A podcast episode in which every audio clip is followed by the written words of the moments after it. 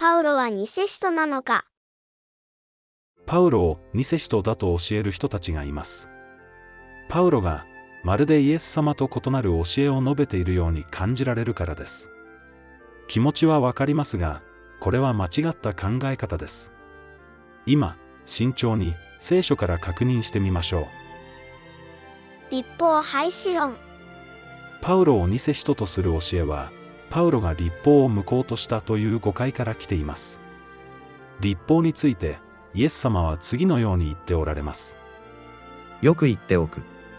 天地が滅びいくまでは、立法の一点一角も廃ることはなく、ことごとく全うされるのである。それだから、これらの最も小さい戒めの一つでも破り、またそうするように人に教えたりするものは、天国で最も小さいものと呼ばれるであろう。しかし、これを行いまたそう教える者は、天国で大いなるものと呼ばれるであろう。一方、パウロは次のように言っています。それでは、立法は何であるか。それは違反を促すため、後から加えられたのであって、約束されていた子孫が来るまで存続するだけのものであり、かつ、天使たちを通し、仲介者の手によって制定されたものに過ぎない。まるで真逆のことを言っているようですが、そうではありません。イエス様が初めからある立法について教えられたのに対し、パウロは後から加えられた立法について語っているのです。イエスが言われた、モーセはあなた方の心が固くななので、妻を出すことを許したのだが、初めからそうではなかった。そこで私はあなた方に言う。不貧困のゆえでなくて、自分の妻を出して他の女をめとる者は、姦淫を行うのである。殺すな、姦淫するなと書かれたとき、それは実戒を指します。これは初めからある立法、永遠の原則なのです。決して、モーセが石の板を授かったときに考え出されたものではありません。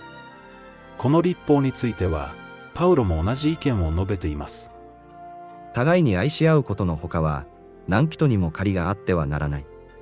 人を愛する者は、立法を全うするのである。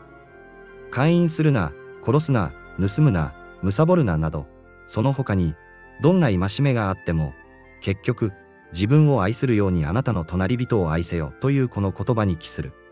パウロは、断じて、立法廃止論を述べてなどいません。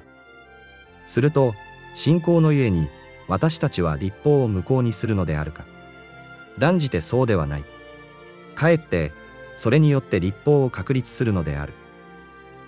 使徒とは使徒とは何でしょう。原文では、アポストロス、代表者やメッセンジャーという意味です。使徒にはに種類あります。まずは、イエス様の選んだ十二使徒。これは大使徒とも呼ばれます。それから、小使徒がいます。大使徒となる条件。大使徒となるには、条件があります。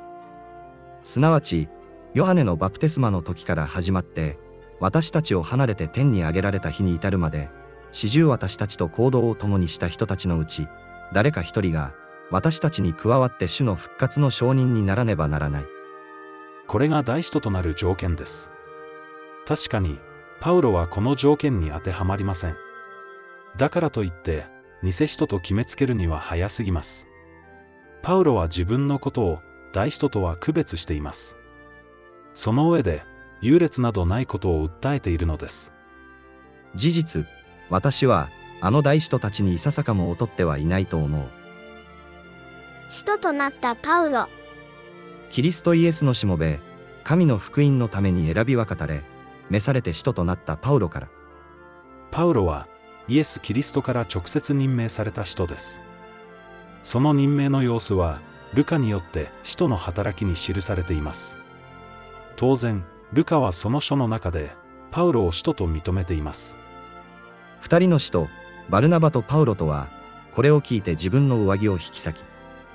このルカの記述を疑うなら、ルカの福音書までも、信憑性のないものとすることになります。ペテロの証言。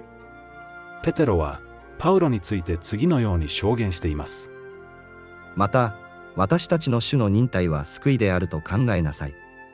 愛する私たちの兄弟、パウロも自分に与えられた知恵に従って、あなた方に書き送った通りです。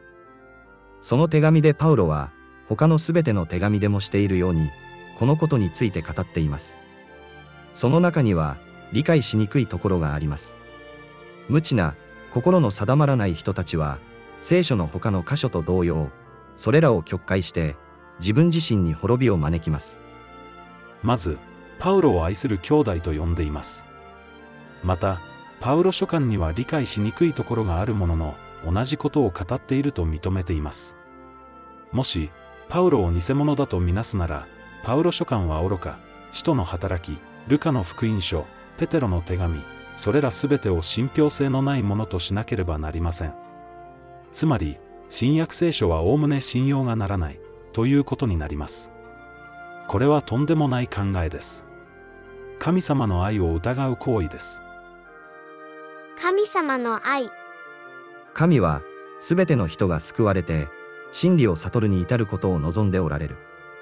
神様は、どのような人も愛しておられ、その全員が真理に至ることを望んでおられます。その神様の意に反して、サタンがこっそりと聖書を書き換えることなど可能でしょうか。いいえ。呼ぶ記を見ればわかる通り、サタンは、神様の許可なしには何事もすることはできません。パウロが偽使徒というなら、神様は聖書を守らなかったということになります。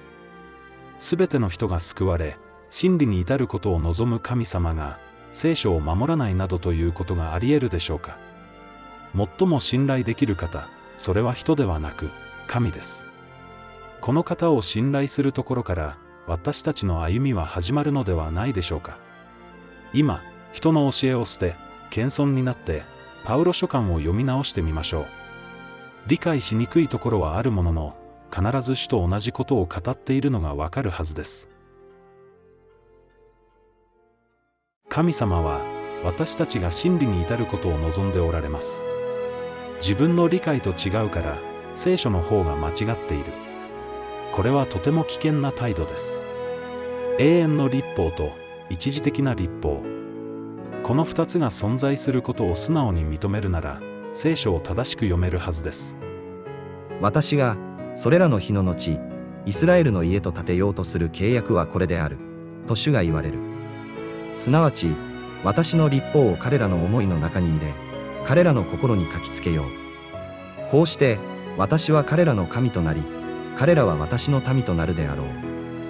私たちが神の宮となるとき、そこに収められる律法が実戒であることは、聖書を読めばわかるはずです。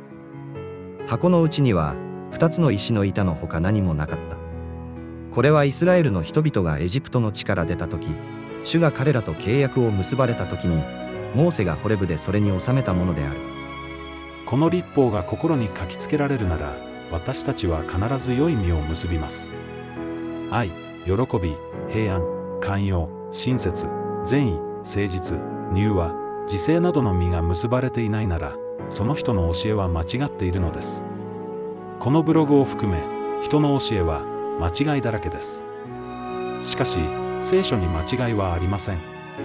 人の教えを手放して、聖書を信じましょう。正しいのは、いつだって聖書だからです。